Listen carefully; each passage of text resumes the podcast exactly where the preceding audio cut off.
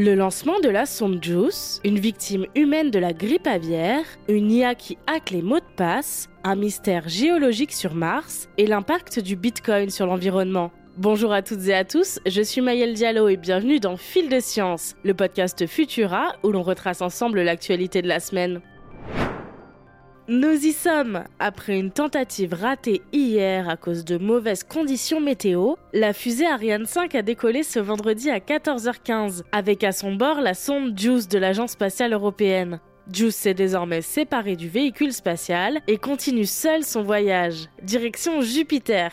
La NASA avait déjà envoyé plusieurs sondes vers Jupiter et ses lunes, mais JUICE est différente. Sa mission est d'aider à détecter une potentielle vie extraterrestre élémentaire dans le système jovien, en ciblant les lunes Europe, Ganymède et Callisto, dont la surface glacée dissimulerait de l'eau, d'après les analyses des scientifiques. Mais avant de savoir si ces satellites hébergent ou non de la vie, JUICE va partir en éclaireur pour vérifier en premier lieu qu'il soit bien habitable. Il faudra 8 ans à la sonde pour arriver dans le système jovien. Et une fois à bon port, elle aura assez de carburant pour réaliser 12 survols de Ganymède, 21 de Callisto et 2 survols d'Europe.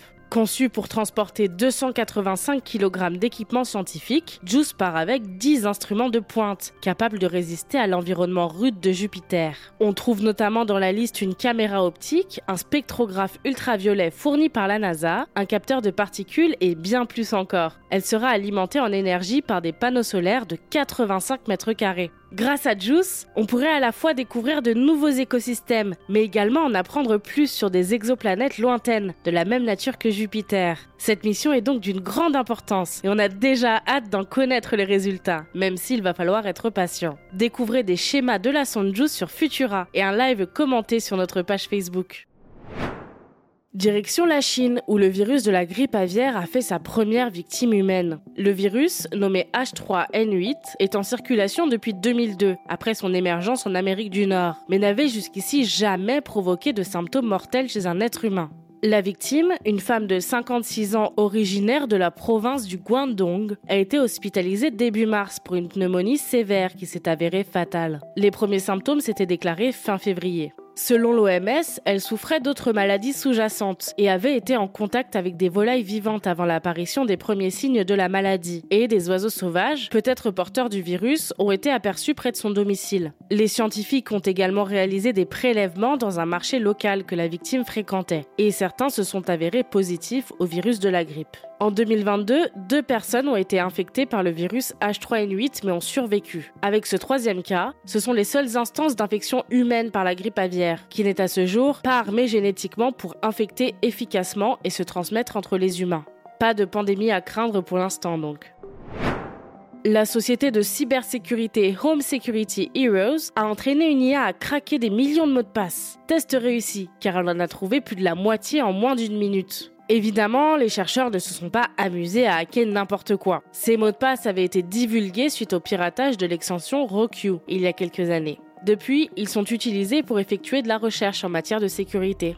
L'IA, qui est un générateur de mots de passe, s'appelle PassGAN et fonctionne de la façon suivante. Elle se compose de deux réseaux de neurones opposés. L'un génère des fausses données et l'autre est un discriminateur capable de détecter les vraies données parmi les fausses. L'objectif pour le premier réseau est donc de réussir à tromper le second, et c'est ainsi qu'au fil des traitements et des données ingurgitées, l'outil s'améliore et devient de plus en plus efficace. Mais alors, comment se protéger? Les chercheurs expliquent que pour freiner l'IA, l'idéal est de composer un mot de passe combinant des lettres en minuscules et en majuscules, des chiffres et des caractères spéciaux sur un total de 15 caractères. Avec cette combinaison, l'IA pourrait mettre jusqu'à 14 milliards d'années à trouver votre mot de passe. Ces IA peuvent cependant progresser rapidement, ce qui explique pourquoi certains géants de la tech se tournent vers un futur sans mot de passe, comme le passkey d'Apple dont nous vous parlions dans un ancien épisode de Fil de Science, ou des outils similaires chez Microsoft et Google. Le rover Curiosity a découvert une drôle de formation géologique dans le cratère Gale sur Mars. Sur l'image, on a d'abord l'impression de voir des roches sédimentaires de par leur aspect finement lité. Mais en zoomant un peu, on se rend compte que ces blocs présentent des sortes de petites protrusions étrangement alignées de manière régulière. L'un d'eux a même l'air de porter une couronne d'aiguilles. Pour l'instant, seules des hypothèses ont été émises quant à ces drôles de protrusions. Le cratère Gale abritait autrefois un lac et la régularité des petites aiguilles de roche fait penser au résultat d'un phénomène dynamique, comme la houle par exemple. Ce n'est qu'une possibilité, mais peut-être que les creux créés dans la roche par les vagues ont été remplis par un ciment plus dur qui, après l'érosion de cette roche, est resté, formant ainsi des moulages plus résistants. Retrouvez des images de ces impressionnantes protrusions sur Futura. Comment une monnaie virtuelle peut-elle avoir un impact sur l'environnement? C'est ce que révèle le New York Times dans une nouvelle étude sur le fameux Bitcoin, qui serait en réalité une catastrophe écologique. Depuis que la Chine a interdit cette crypto-monnaie, jusqu'ici produite sur son territoire, les usines ont déménagé dans plusieurs autres pays, dont l'Iran, le Kazakhstan et les États-Unis. Mais il faut énormément d'électricité pour faire tourner ces fermes de minage qui mettent en tension le réseau électrique des États qui les abritent. C'est le cas notamment au Texas, où cet hiver, la centrale consommait l'équivalent en électricité de 6500 foyers américains, alors que les Texans subissaient une vague de froid et des blackouts qui leur ont parfois coûté la vie. En plus de ça, les usines ne génèrent que très peu d'emplois et sont surtout responsables de rejets immenses de gaz à effet de serre.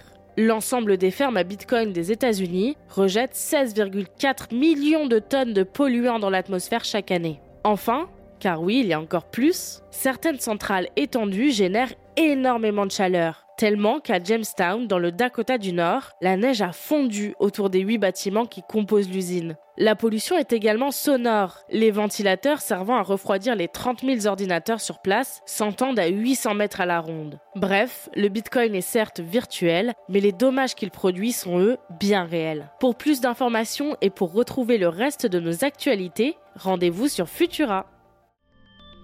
C'est tout pour cette semaine. Si vous nous écoutez sur les apodios, pensez à vous abonner pour nous retrouver toutes les semaines et à nous laisser une note et un commentaire pour soutenir notre travail. Cette semaine, je vous recommande notre dernier épisode de Bête de science, où Gabi Fabresse vous emmène sur les traces de Jane Goodall à la rencontre des chimpanzés. Quant à moi, il ne me reste plus qu'à vous souhaiter un excellent week-end. Et surtout, restez curieux. À bientôt!